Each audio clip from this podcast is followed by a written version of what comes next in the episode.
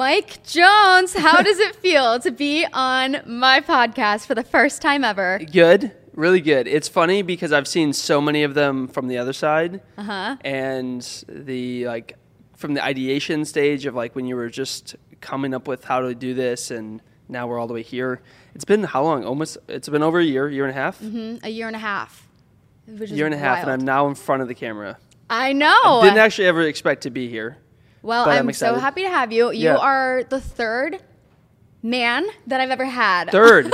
yeah. So it's Connor, Connor and my friend Jake. Connor, Jake, and me. And you, yeah. So uh, I'm going to go with this one. So the first guy I ever had, Connor, Uh-huh. I remember watching the four versions of that podcast. Oh my there God. There are at least four versions of the Connor Jenna podcast. And they vary in degrees of how much alcohol was drank prior to the recording of it. It's really funny too because Connor doesn't drink like at Uh, yeah. all. So the first time that we recorded the podcast, this was going to be like one of my first podcast episodes ever, and Yeah. we were in we were still in the talking phase, but like kind of exclusive, Figuring it like, out. Yeah, and I remember during that we're laying. Well, I'm sitting. That was the most awkward so position weird. that y'all decided to film that in. I mean, throwback to when I first started the podcast, I would record on my bed. Yes. And I would just sit there with my Blue Yeti microphone. We've leveled up since then. I'm very proud of my, you know, Yeah. transformation. But I'm sitting there and he's like laying across the bed, feet directly in front of Like, yeah. the camera. Like at one point his toe probably pops up. and it, it got like kind of intimate. Yeah. And then there was a time where he asked me a question. I was like, Yeah, I do love you. And then I'm like, Oh my God, did I just say I love him? Yeah. For the first time on a podcast? There was, it was like y'all were really going through some dynamics of your relationship at that moment. Yeah. It was um it was a little too intimate for the public. And J- and you guys one, were that like one got burned. Yeah, you guys are like, Are you sure? Yeah. so I still have that one clip actually Yeah. sitting on my desktop and who knows, maybe someday it'll be shared for the world. And then the second one we're like, we need to make it a little bit, you know. Have more fun. That was the thing. It was so serious because y'all were. It was you know it actually probably would have been a really good podcast because yeah. it was like being able to watch two people really like y'all were falling in love with each other at that time, and so it was like two people falling in love that weren't sure yet if they were gonna be like Oh my gosh. Well, the second one it was more so about like I'll career and business. It was Yeah. it was like a very formal interview. Yeah. It was very like we went from here to here. She's like, well, we'll, we'll shoot it, and we'll, you know we'll, we'll focus up a little bit more, and then it was like super stiff. and then you guys are like maybe you should loosen up a little bit. Yeah. So of course, then we go to Connor's, and that's when we had like two bottles of wine. We took a shot of vodka. Like what? Yeah. He just had random bottles of Smirnoff in his apartment. Throughout the podcast, like more empty bottles are just showing up around. It's so embarrassing. I've posted like some clips of it, Yeah. but I just want to envision what you and Hannah and Santino were thinking when you were watching it back because I'm mortified. So I remember, so Tino usually, Santino, I call him Tino, is the first one that sees it. And so I remember he calls me and he's like, dude, you, you need to watch the raw, the raw footage of this. He's like, I'm not sure I should continue editing it. And I said, yeah, well, what's wrong? Like, I, he's like, just, just turn it on. Yeah, and like, so this like is a out, liability. out the gate, I started watching the first like two or three minutes. I was like, nothing's wrong here. and then I went to like one of the last clips. I was like, yeah, I now see. We like drank throughout it. It progressively was- throughout it. it was really bad. Yeah. Um, the fourth time was a charm. But anyways, Fourth you and one was a I, we will only take one take. I promise. Love it. I'm seasoned now. I'm ready to go. You are. You're what? What number is this? This is technically going to be number 70, I believe, 70? or 71. Just Depending on when it goes out. Exactly. Cool. But this will be one of the last episodes of the year. So I had to Sweet. get you on here before I take a little break in January. Little Christmas break. Exactly. So you guys, Mike is kind of my manager, kind of. Kind of? Yeah. I don't know. So I know Mike as like the backbone of J1S, which is the management company that I've been signed to since February of 2021. They've helped me with all of my social media stuff, and you guys came to me in summer 2020 when I had. And you just ghosted us. I did. I ghosted you. I remember that. You were you took your phone call. I still remember it. This is crazy how long ago this was. I know. Yeah, because we you took the phone call while going on a walk um, in Austin. Mm-hmm. Yeah. And I thought the call went well. Like you you seemed really into it, but you were still at TikTok. Yeah. And so I remember at the time I had like 70,000 followers on mm-hmm. TikTok. I was like growing really rapidly at that time. And so Mike and his wife Hannah, who's, well, you started J1S and she, and then she started the talent side of the business. yeah, and you guys were just building out the talent side. I remember Connor was signed to you and Yep. then just a couple other people, but Our roster wasn't big at that time. no. And so I had my first call, and they were like, Have you ever thought about working with management? Like, we would handle all of your contracts and work with brands and stuff. And I just really was not open to it at the time. I was like, I'm good. Like, Yeah. I don't want to make social media a job because then I won't have fun anymore. And I was really dead set on never wanting to do like social media full time. I, I have so many TikTok drafts of me replying to comments saying, No, I would never do it. And now I'm like, It's Oh, I'm a ama- and, and that's okay. like people's mindsets changes. There's there's times every day I'm like I can remember when I was like I would never do this, and here I am. Yeah, I mean, I mean, thank God that I did because it really does. It did change like the entire past year and a half of my life. So I know Mike from J1S. Yep. But as I've gotten to know Mike over time, here and there, I hear like these random stories about like, oh yeah, I used to live in a Twitter house. Yeah. Like, oh yeah, I used to do Twitter, and then I did this and I Yeah. did this, and I feel like Mike has lived a million different lives. And in addition to that, you run a very successful marketing agency, and so I want people to get to know Mike and the people that are behind me and Fun on Weekdays. So go ahead, and introduce Awesome. yourself. Yeah, I'm. Uh, I, as she said, I'm one of the co-founders here. Me and my wife co-founded J1S.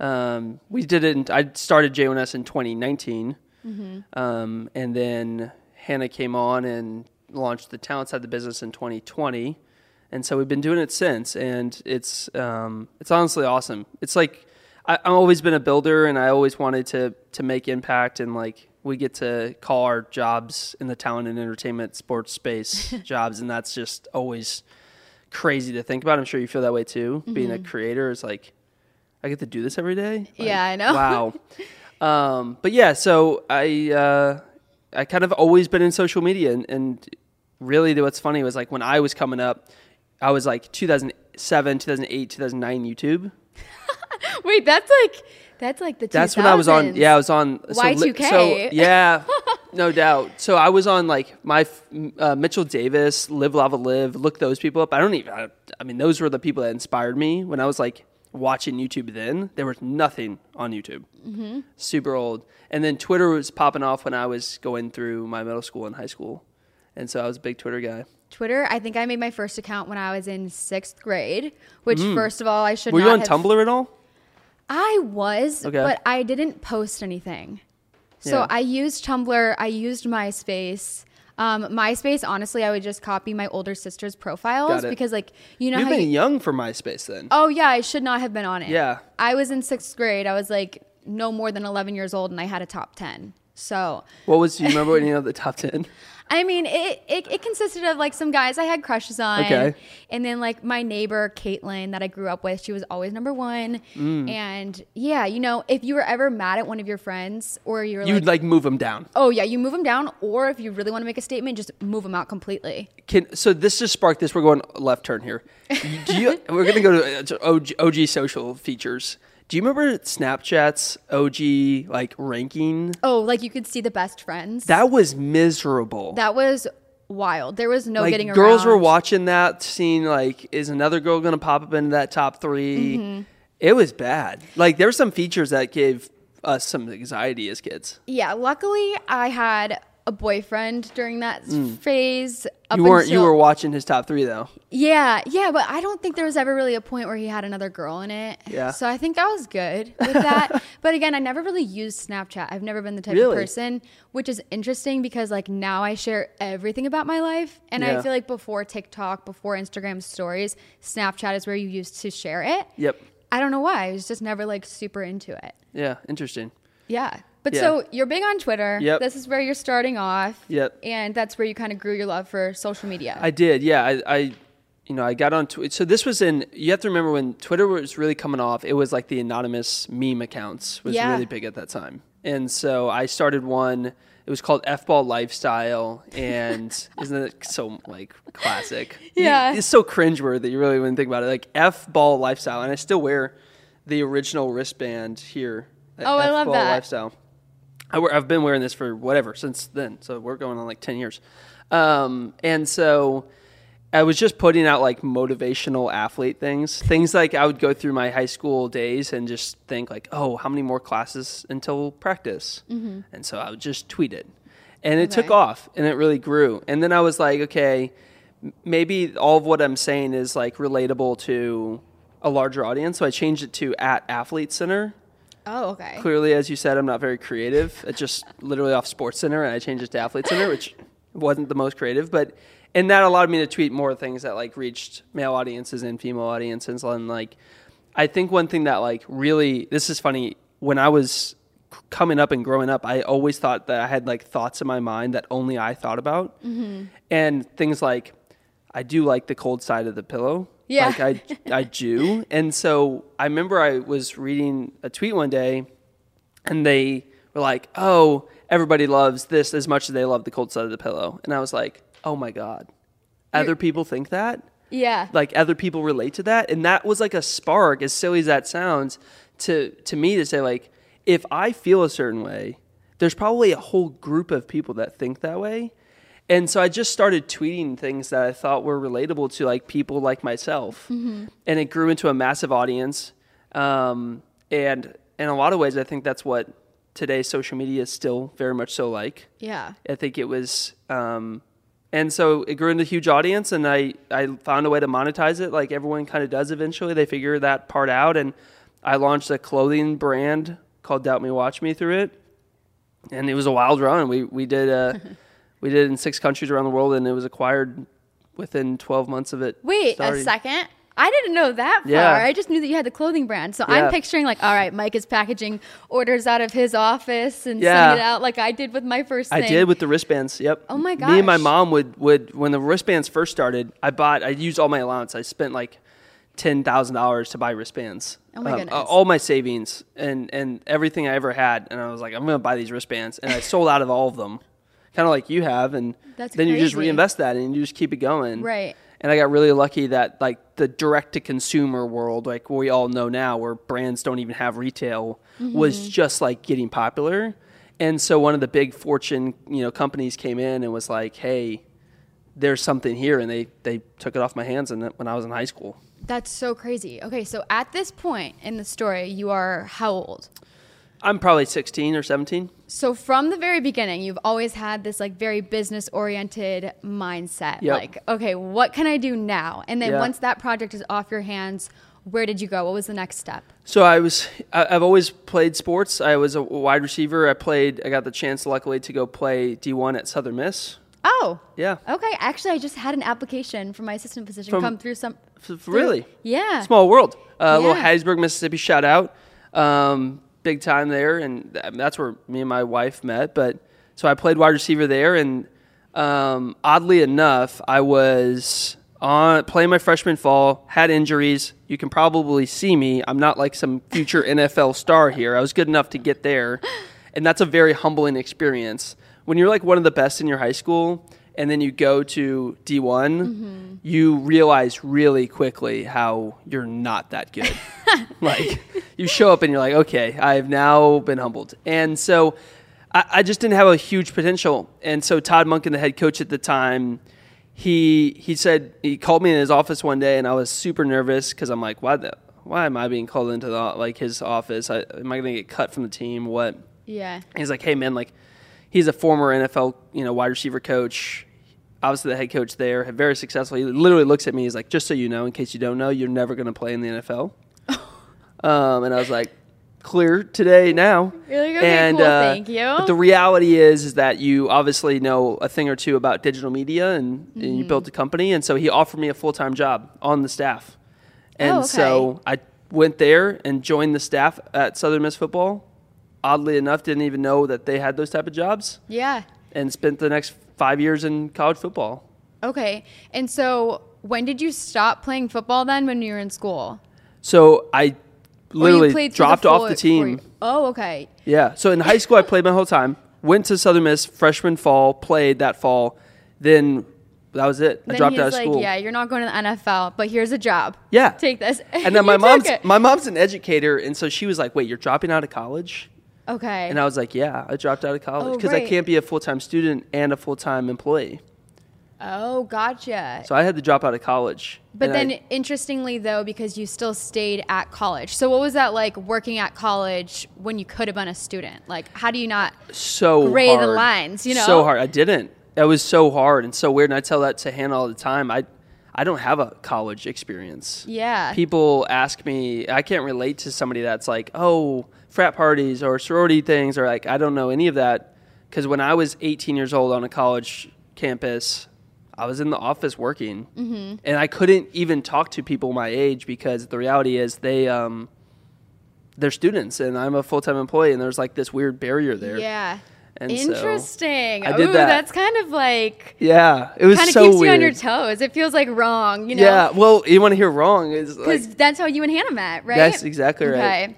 Don't tell HR. I mean, you don't work there anymore, so it doesn't really matter. But I but feel like it, the me and Hannah met because I we were doing a student internship program for students to come and help out with the football program, Mm-hmm. and she was going to be one of our interns. I love this story. So I had Hannah on the podcast quite a bit of time ago. Yeah. And if you haven't listened to that episode, go listen to it. It's more so about like creators with like management. Mm-hmm. Um, just like really interesting. But she shared the story about how you guys met. And Yeah. it was like you did an interview and then later on you're like, wait a second, Uh, there's yeah. something there. Yep. And now she's literally gonna have your baby in a month. Yes. So Yeah. crazy how Yeah. that works. Yeah, you never know, and that's why I always tell people. Like people ask, like you know, how do you find somebody? And, and you're so like sometimes it's just life comes together perfectly, Mm-hmm. and obviously you and Connor worked out that way. So Yeah, that was a slow burn. That- Slow it, burn. it worked out. It worked out all the way from that very first podcast episode. how long ago was that? That was when I first started. So it was. No, when did, when did you first meet Connor though? Because you met him shortly after we talked. Oh, yeah. So or actually, you had already talked to him. no. So How did when it- I, when I had my first initial call with you and J1S, and Yep. you were pitching me, and the whole idea was like let creators create, which is so funny because it's literally on like the mug sitting here. Yep. But I remember walking away from that conversation and being like, okay, I don't have any friends in social media. I don't know what this even means. Like, am I bound to a contract if I signed with them? Like, am I signing my life away? I don't know. Yeah, And you said that you had been uh, managing Connor, and at this point, I'm like, ooh, like maybe I would meet Connor. Yeah. But then shortly after that, like, so the he- reason that you're signed with us is because you had a chance with Connor. well, Oh. off the record. No. no, but a couple months later, he ended up moving to Austin. And Yeah. um, before he moved to Austin, I like, there's a whole story about like, I messaged him on LinkedIn and blah, blah, blah. But, anyways, he moves to Austin and then we become friends. And I talked to him for quite a bit of time, honestly, about J1S, like in those first couple of months that I knew him in. I think we met in October of 2020 and we talked, I believe, in August. Yeah, Um, something like that. Yeah. And so then in February of 2021, like we became better friends. We kind of rekindled. I was in my party girl era. I talk about this all the time. I was going out all the time. And That was a that was that was a good time. yeah, it was a good time. But then it's also like absolutely terrifying because I'll wake up in the morning. I'm like, why did I post this drunk TikTok? Like, I don't think that I'd be able to do that now. I think I have so much to lose that I wouldn't be able to just Yeah. like just Recklessly candidly, yeah, put out whatever. recklessly, yeah, exactly. It was such a liability. So February, I remember talking to him for about it a while about signing with J1S, Yeah. and eventually I just decided like, okay, I'll just do it because at this point I couldn't really handle doing social media and TikTok, my corporate job. So then I signed with you guys, Mm-hmm. and since I've signed to you guys in the past year and a half, like it's just so weird to think about how much my life has changed. Yeah, it'll be two years in February, right? Yeah, yeah, two years in February. So, um, with J1S, Yeah. so I want to hear like the background story of how it started, how you went from being at the college, Yeah. working there, starting J1S, and then it'll bring us to present with you know me Everything working with- with you yeah. guys, other creators working with you guys. So I was, as I said, I was in college football for the first five years, and there was a brief stint where I actually left college football and worked for a huge ad firm here in Dallas, and oversaw the the kind of T-Mobile relationship and and that side of the business in the sports space, sports sponsorship space, um, and as a former, you know, somebody that was an entrepreneur when I was a kid and always had a knack for it, I always want to like make big impact. And I was able to do that there. We worked on the NBA deals, UFC deals, and a lot of really cool um, deployed like 250 million dollars in media, which is Yeah. a lot.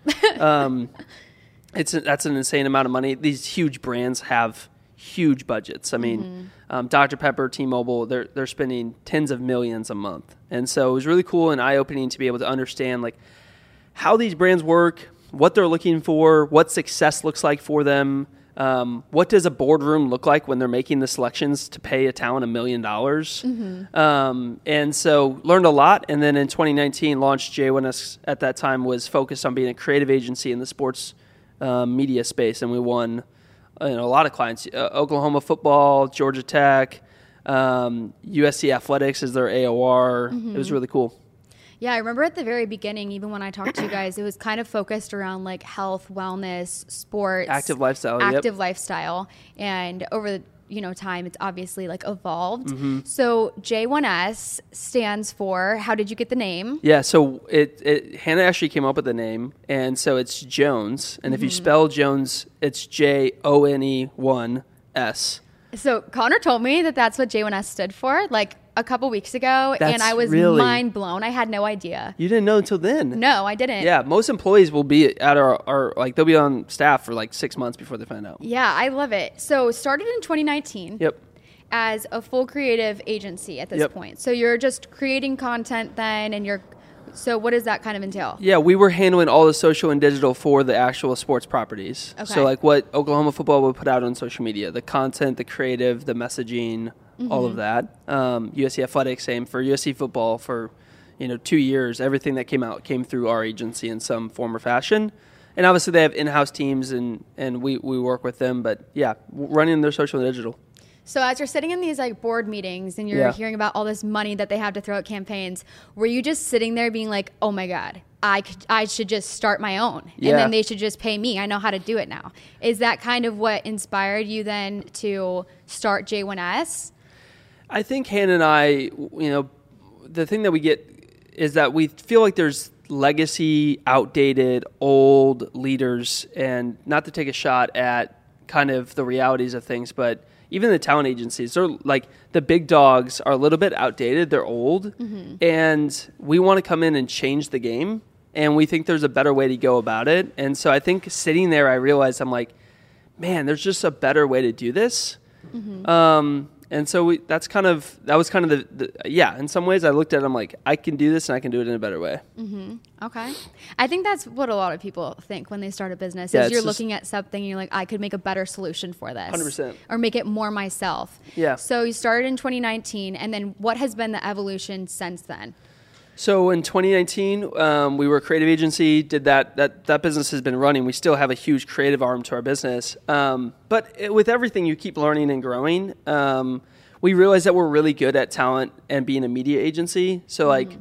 A talent representation, that's what obviously Jenna falls under. She she handles you know everything from a representation standpoint. But then we have our media agency side that helps brands consult and figure out what talent they should select, how should they spend their money, um, and then we recently launched our publisher. So like a media publisher, it, which is Stay Doubted. Um, oh, okay. Yeah, yeah. Yep. And so a media publisher, is like you can think about like Vox or any of those. Like they create their content and they distribute it through their own, you know, ways.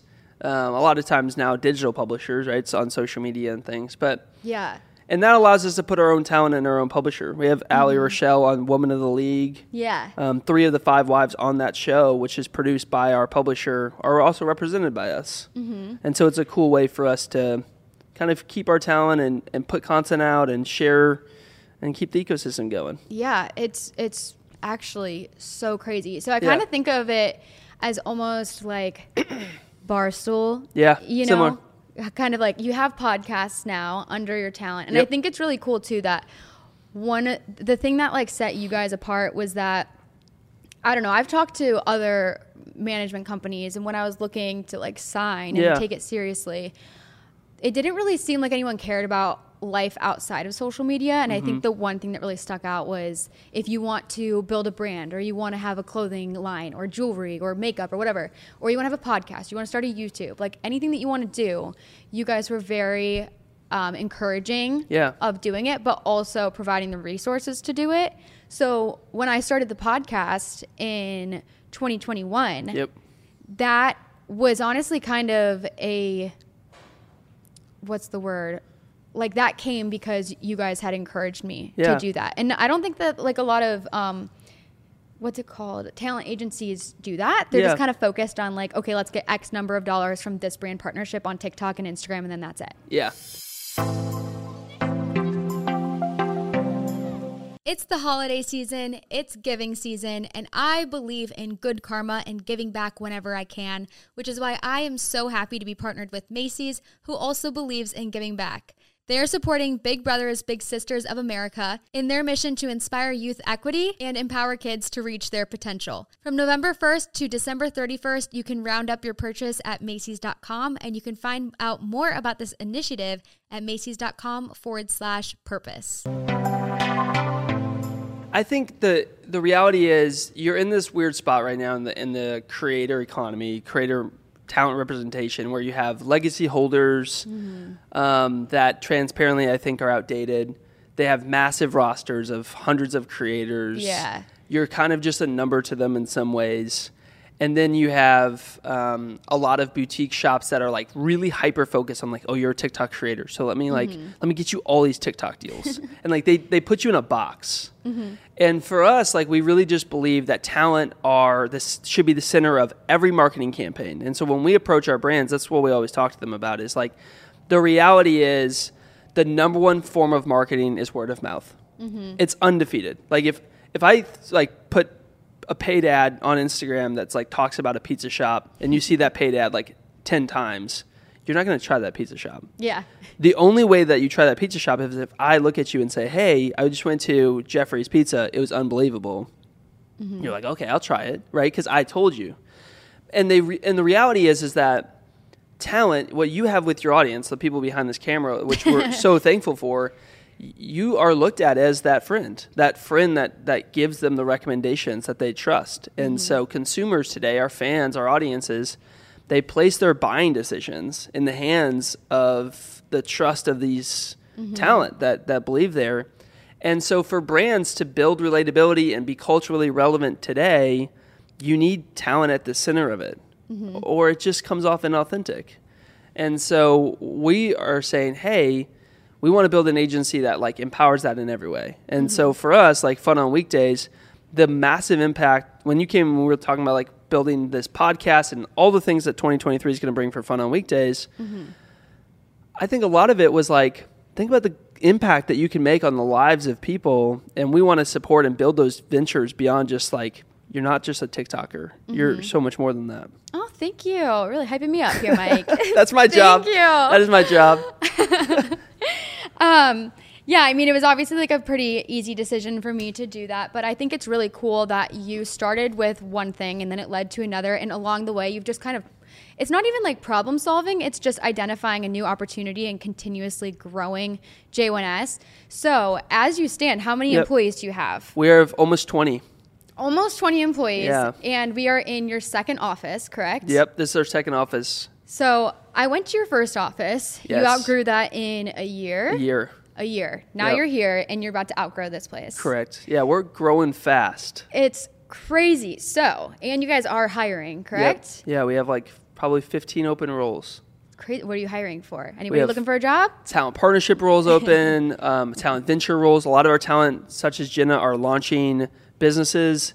We like to be honest with you, like that's one of my favorite areas Mm-hmm. of of this is on the talent venture side. So there's some venture roles open. There's some brand services role open. You're hiring. Yeah. I mean, it's you're just hiring too. I heard Yes. you're hiring an assistant. We have uh, yes, we have an EA role open. oh my gosh. um, which is a cool role. I'm I'm I'm really excited for that role because I think people, and it'll be here. You're you're hiring a similar type of, of role a little bit. Is that people look at that role and they're like, ah, I don't know.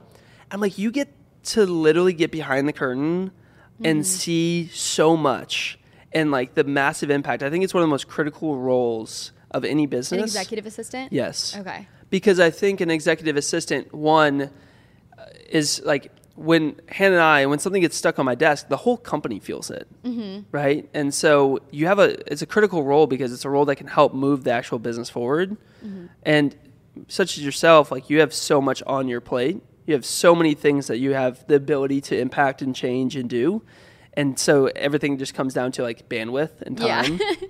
Because the reality is, it's like it's such a it's a very fortunate position to be in, but like Mm-hmm. within reason, our roles we can we can make massive impact if we could just spend enough time doing it. Totally. But a lot of times we run into you know we feel like we just can't get there, and so Yeah. you get stuck. I feel like the bandwidth conversation has just been a challenge from the beginning. Mm-hmm. Like, I've grown, you guys have grown like a, f- a rate that's faster than either of us You can can keep up, handle. yeah. And so it's hard when you're used to having complete control over everything that you've ever overseen, everything Yeah. you've ever built. So how do you allow yourself to give up control and to give creative freedom to your employees now because now you have 20 plus. Yeah. It's incredibly hard. It's so hard. I mean, to be honest with you, like I've started to realize that like you have to start to think about what's subjective and that's like and what ultimately still gets the goal. Because I think I talk to about all the time is like me and Tino, which he's like one of my right hand guys. He's been with the mm-hmm. company since the beginning. We're, we now we're here. He was one of our third, fourth hires. Like he- I hate the color purple Yeah. and he likes the color purple.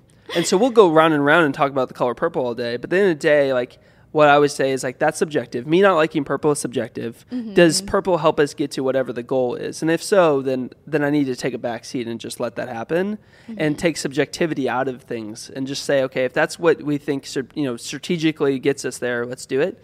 But it's hard. It's so hard. And I, I would tell you like I've had to accept that like, hey, I would rather be 80% and continue to move than I'm trying to do it myself and we try to be 100% because at the end of the day, like the 80% helped us continue to make a really big impact. Um, and transparently, I don't know who that guy is. Some guy just walked into the office. I feel like he thought that this was like a live show. Yeah. Or- Come on and- in, take a seat. Yeah, yeah, yeah. Just sit on in the audience. Well, honestly, um, so if you're watching the YouTube version of this, Mike and I are sitting behind this like very professional Yeah. round table. Like this actually looks like a Like Oprah Winfrey, hard Yeah. interview, 60 minute. exactly. And some guy just walks by and walks in the door. Yeah. So, anyways. Yeah.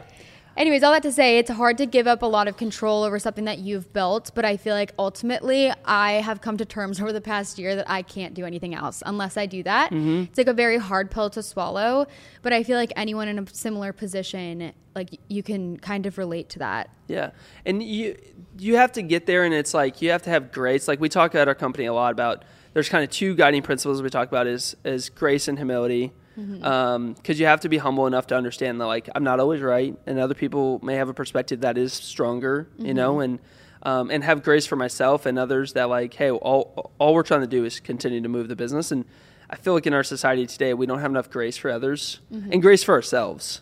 Yeah. Like at the end of the day, both of us are young. As you said, like we've had immense, great, fortunate success over the last three years. But at times, it's like so much success that it's hard to actually keep your feet. Mm-hmm. And I think people don't have like you, you know you need to have grace for yourself too. Like it, sure. it takes seconds to like come to composure. But um, yeah, I would say for us, I try to focus on saying uh, my goal and, uh, and our goal. People always ask like, how big should the company be? How many people are you going to hire? What do you, what's your vision for that? And I always tell people like, the day that somebody doesn't enjoy coming into our office and working is the day I don't want to grow any bigger. And because like we spend so much of our lives doing this part of our careers that if you're not enjoying it, like that's miserable. Yeah. Right. And Well, so I mean, back to the original point of Fun on Weekdays. That's why I started this Yeah. was because my job was not enjoyable. Yep. So, um, coming from somebody who is kind of like at the forefront of creating the office culture and making it a fun place, Yep. what does Fun on Weekdays mean to you guys here at J1S I- at the office? I've always believed in your fun on weekdays mentality. Like it was, and it, I think you came out with fun on weekdays, as you said. What did you call it? Your party era? Your, Yeah. Your, your party era. Yeah, party and era. like I think I've always seen fun on weekdays where I think it is today, Mm-hmm. um, which is a mentality to live life to the fullest, no Mm-hmm. matter if it's a Monday, Tuesday, Wednesday.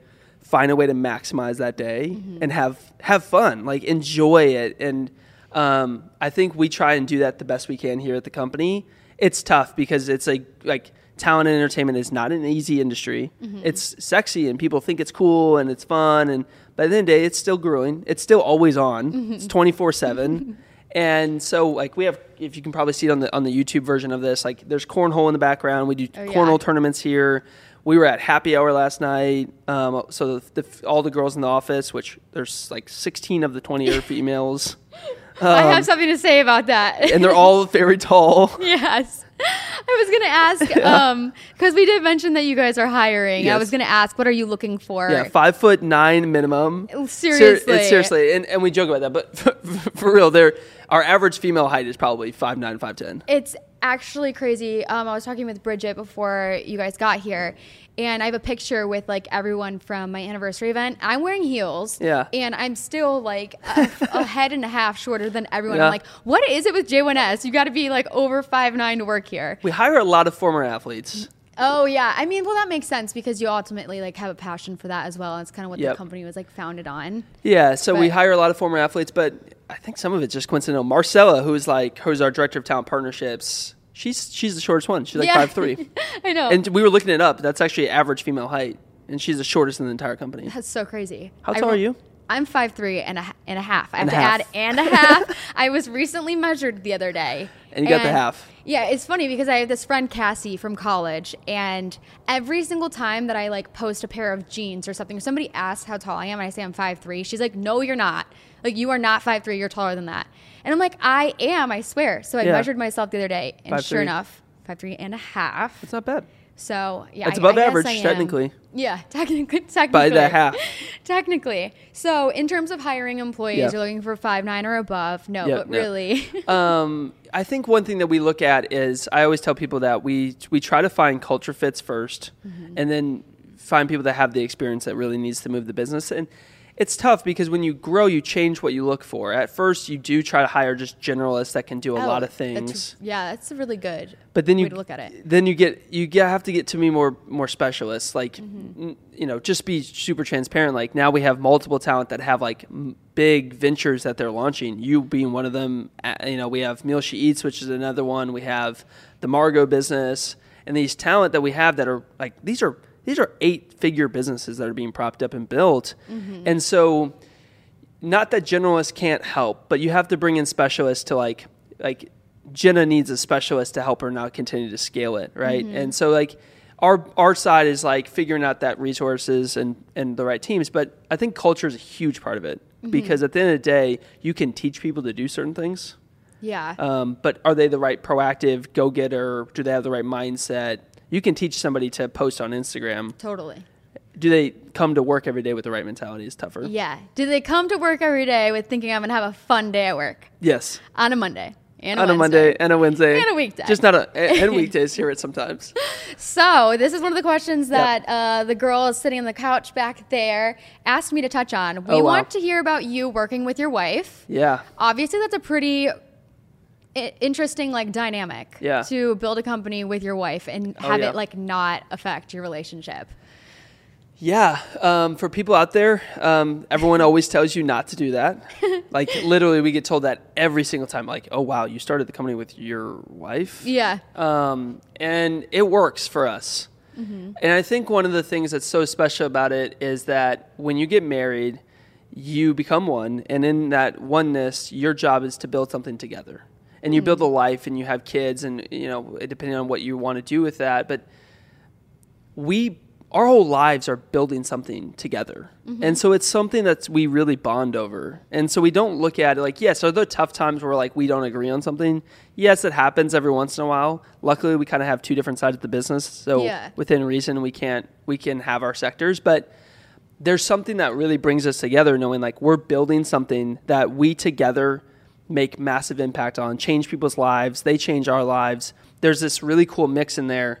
And then you know we obviously you mentioned it earlier we have a child on the way. Yeah. And that's exciting and it, it's it's something that we're really proud of to be able to tell sage at some point that hey wait sage? Yeah sage michael. That's his name? That's his name. Sage that's so cute! Yeah i'm like yelling that back there cause in hopes that hannah hears Yeah. me oh my gosh So Sage Michael, in hopes that Very Sage cute. and comes and and we can tell him about and give him the life that we've always wanted. yeah Um, and I think for us, what also gives us a competitive edge, to be honest with you, is that we are like when when we say that we're a family, like we're literally are a family. Mm-hmm. Yeah. Like we literally are husband wife in the business. Family owned. It's family owned. It's family run. It's why we have a small roster. Like Mm-hmm. even today, yes, we've grown a lot since when you came. Yeah. But even in retrospect to other talent agencies, our roster is still very small, Mm-hmm. and we don't we don't accept it. Like we get a lot of. We're very grateful for the amount of people that outreach to want to be part of our roster, but like we enjoy being family run, boutique, smaller because uh, we get to go deeper and have cool things like this where it's like this is this is surreal to be honest with you like i'm sitting on this podcast and like you've done so much over the last year and a half and it's it's kind of a proud moment for for me to be like wow like to watch how much you've grown and i feel like if we had this huge non-family owned type run business like I, it wouldn't hit home as much mm-hmm. and at the end of the day like money's great and everything, but it doesn't buy you like the driving here today moment of feeling like, wow, this is really cool. Like mm-hmm. this is this is somebody that's had such great success and and to be part of that with you is is special. Aw, thank you. I was like trying to hype you up, and then you just turned it around onto me again. You're hyping me up again. Hey, that's again, that's my job. Well, that was a really sweet answer. Honestly, I feel like working with your partner would be really difficult. I Yeah. mean, Connor and I don't work together, but like we do in an aspect, and it is still challenging. So to work day in and day out, and then also go home and then turn off work. How do y'all do it? Because Connor is similar to me in the mindset that like serial entrepreneur, you are as well. Like doesn't turn off. How do y'all like? Is there something tactically that you do? No, nothing tactically. Like honestly, it has been the biggest challenge of our relationship. We we did an episode about this actually, like how to make a relationship work when you're so focused on your careers, Mm-hmm. and it's like when you are so po- passionate about what you're doing, which I'm very grateful to be. Yeah. I mean, I go in spurts of when I'm like I don't know what the hell I'm doing, and I'm Yeah. so unmotivated. But then again, like right now, I'm in this phase where I'm like, okay, I'm so like motivated Yep. and so inspired right now that when you do have those moments, how do you not talk about that? Like, how do you not go to dinner and just talk about all the ideas that you have? Yeah. And then at the end of the dinner, you're sitting there and you're like, wait, we just talked about work for an hour and a half. Yeah, and then we're gonna go tomorrow and do work. Yeah, but Yeah. I, I do think that like it has been a really great thing that has brought us together and like it helps deepen our relationship. Yeah. And at times, like for sure, we should turn it off. I mean, he'll be like laying on the couch and he'll be answering customer service emails because he's just like, that's just the kind of person that he Right. is. But I personally see that and I like admire it Yep. versus getting frustrated by it because I'm like, I just know that someday if this does work out and we do end up together, like we're gonna have such an amazing life together because of the amount of work that we've done Yeah. to like get there. And I'm sure you feel very similar, but as somebody that wants to keep this more of a boutique style agency, like how do you continue to grow and scale while still having that, you know, Boutique foundation feel? and value? Like, uh, yeah.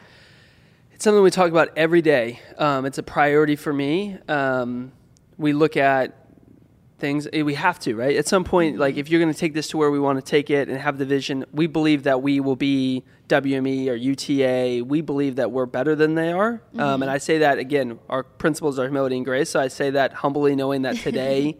um, Somebody on the executive at, at WME could could hear that and be like, "Yeah, sure." Um, but again, like that's I'm a former athlete. I'm competitive, and so how do you get to be WME without having the issue of what WME is, which is a big firm that you're just a number at? Yeah. And so we're strategizing. We're figuring out ways that we put people around our talent so that they can still have really deepened relationships. I get nervous with just a single agent. You'll notice, like even today, like mm-hmm. yes, Marcella does a lot of your partnerships, but you're in a group chat with multiple of our team. Yeah. And the reason for that is because I want you to feel the full family. I don't want mm-hmm. you just to feel like, oh, it's just this one person, mm-hmm. right? And so we try tactics to make it. Um, I don't know if we always have the perfect answer, but we're expanding our our, our uh, we're expanding. This is like breaking here. People are gonna be like, wow, why did you just announce that? Um, You heard it here first. we get so many requests from talent that we just can't say yes to, and Yeah. so and again, I I say it humbly. That's an unbelievably fortunate position to be in. We're launching a, like a J1S network, Oh, okay. and our goal there is to impact and help change creators that are coming up. Okay. And so yes, there's creators on a roster like yourself that have so much going on. You have ventures, you have um, you have your podcast, you have the actual partnership side of your business, you have aspirations that we've been able to talk to off camera that you'll I'm sure you'll announce Yeah. later. but for talent that are at a smaller stage and are trying to figure it out, um, we want to have an answer for them because because and so we're launching a network in 23 that will actually provide like additional resources from legal to accounting to like support systems. How do you charge? How do you not charge? Yeah. And so that's coming to help kind of amplify our mm-hmm. growth. I feel like that's really smart actually. It kind of reminds me of the creator marketplace on TikTok almost, Mm-hmm. where like, let's say you guys are running a campaign with Lululemon. Yep. Okay, and Lululemon has a whatever amount budget. Yep. And so you pitch to them like what I love about J1S is they literally do it all. So like they'll run Lululemon's Instagram and then Lululemon will be like, Oh, we have a holiday campaign. They're like, Okay, let's pitch our creators. Yes. And then like we'll be a part of it. But We I feel like- control a lot of the ecosystem. it- it's it's full circle here. Yep. But then you might have an opportunity where it's like, oh, okay, well, we have X amount of money left in it. Like we want another creator. And Yep. so I feel like that'd be a great opportunity if you had almost like a network of smaller, like up and coming, and then they kill it on a campaign Yeah. and then helps them grow. Exactly. Like, there's just we have so many Yeah. brands that come to us and the reality is like fortunately also a lot of times um, we'll lose out on opportunities because y'all's rates are just so high and that's a great thing but mm-hmm. like you bring the value for those rates but certain brands just can't like fit you into that specific campaign at that time mm-hmm. so what do we do with it right and so a lot of, now we have a way to bring it down to other creators that may be able to start getting those opportunities for the first time yeah. um, and educate them on that. And as you said, we we're unbelievably fortunate. We control the ecosystem a lot of times. a lot of times, we're the ones that control the dollars, and we're happenstancely also can choose to select our own talent. Mm-hmm. But as you said, um, there's creators that that you know we can help in these kind of, what we kind of call like our, our network minors division as they grow. Yeah. But now we just have to figure out like what thing, and I'm sure we'll talk to our talent about how to get feedback from y'all. But how do you create that where you still feel like you're a home for them, a family Right. to them, even though they're not fully on the roster? Yeah, I mean, it's just always a battle. Like again, growing so rapidly Yeah. and just not having like the bandwidth. But going into 2023, so you have that project, and you also have a baby on the way. You We have do. Sage Michael Sage coming. Michael. So how do you anticipate a baby in your life to change the business and Yeah. just kind of change everything? How you have fun on weekdays, how you have fun on weekdays in the office. I, we're putting a lot of support systems around Mm-hmm. um, because I think you said something and it made me think about this saying that that come recently to me is um, Santino I think gave it to me was life life balance. Like there's no work life balance. It's just life. And, That's a good and, point, yeah. and really like it's figuring out how you manage your life and part of your life is your career. And Mm-hmm. um, so that's really stuck with me. And so we're putting a lot of resources. We're hiring the executive assistant. That'll help. We hired a really awesome chief of staff um, recently. You've met Rach. Yeah. um, she's doing a lot to help. Um, and so Hannah and I are looking at how do we handle is it a nanny? What does that support system look like?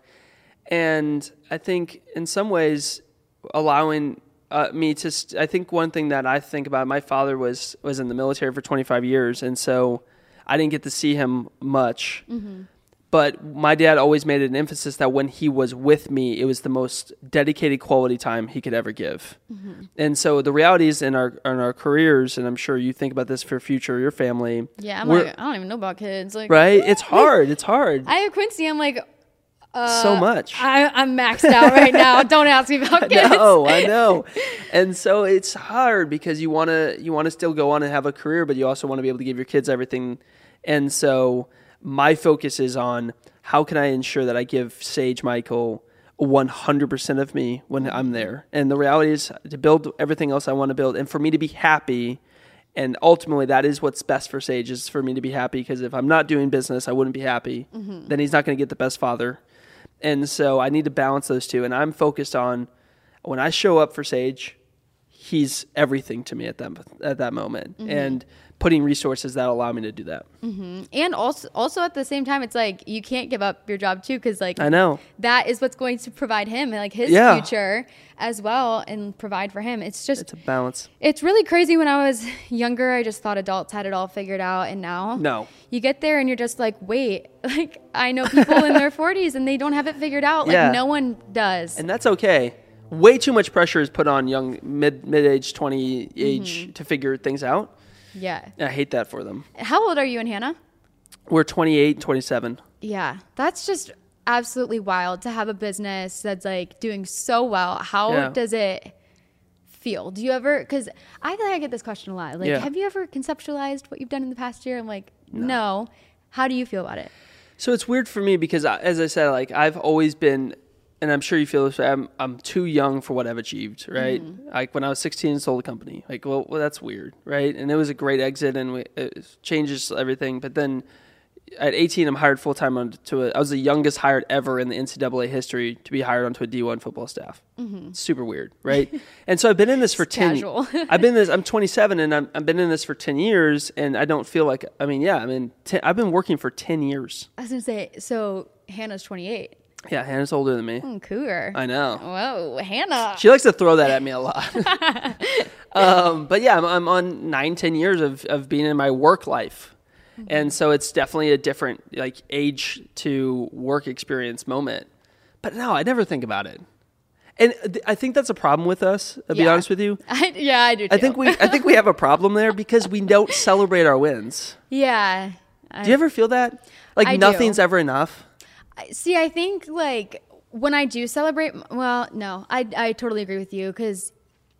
I mean, let's talk about like the anniversary event. Like that was a huge win, but then all- Mm-hmm. Massive win. The only things Like, I'm thinking of for are like context, how big of the win that is. That was six figure partnerships deals, a almost like sell out event after you gone on a tour essentially, right? You went on a tour, event tour around the country, and then and still unofficial. That was a, that was a soft launch for this year. yes, and then somehow still came back to Austin and sold out a massive event. Mm-hmm. You had a like, if people were to saw it, it was like it was a festival. It wasn't even an event. like, yet you get done and you look around and you're like, you don't feel the adrenaline rush that you expect. Mm-hmm. And I think that's what's tough about us is we have such a high expectation of ourselves and ambition. Nothing's ever enough. I want to know. So you've been here from the very start. You Yep. and Hannah were the first people to find out I was going to do a podcast, aside from Connor. He doesn't count. Um, yeah, he doesn't count. Yeah, he doesn't count. he's not on. He's not on part of the team. so I want to know what do you want to see for the upcoming year?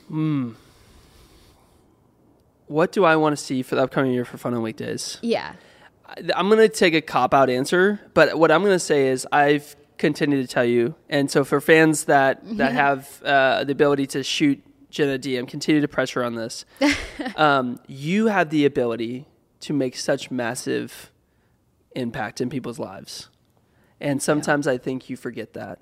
And so I continue every day, and I think I just hope that Jenna can see and start to feel the full potential of what she can do. And uh, sometimes I think in your shoes you don't see that. And I I'm excited to see Fun on Weekdays continue to start maximizing on the life change that you can make in people. Um, and so that's a cop out answer because I know some of those things that you're going to do to do that, but I don't want to, to say them. But I'm proud of you for that. I'm proud that you're starting to see that you can make in your shoes and in your fortunate position massive life change for people. And I know you're going to do that in 23. Thank you again, you guys. This just ended up. This was supposed to be an episode about Mike, but tables have turned. This is just a hype up Jenna podcast Yeah. episode, I guess. Hey, that should be the title. yeah, hype up Jenna podcast. Honestly, not a bad idea. And all that to say too, I well, I actually have an episode coming out. It'll be the last episode Mm. of this year.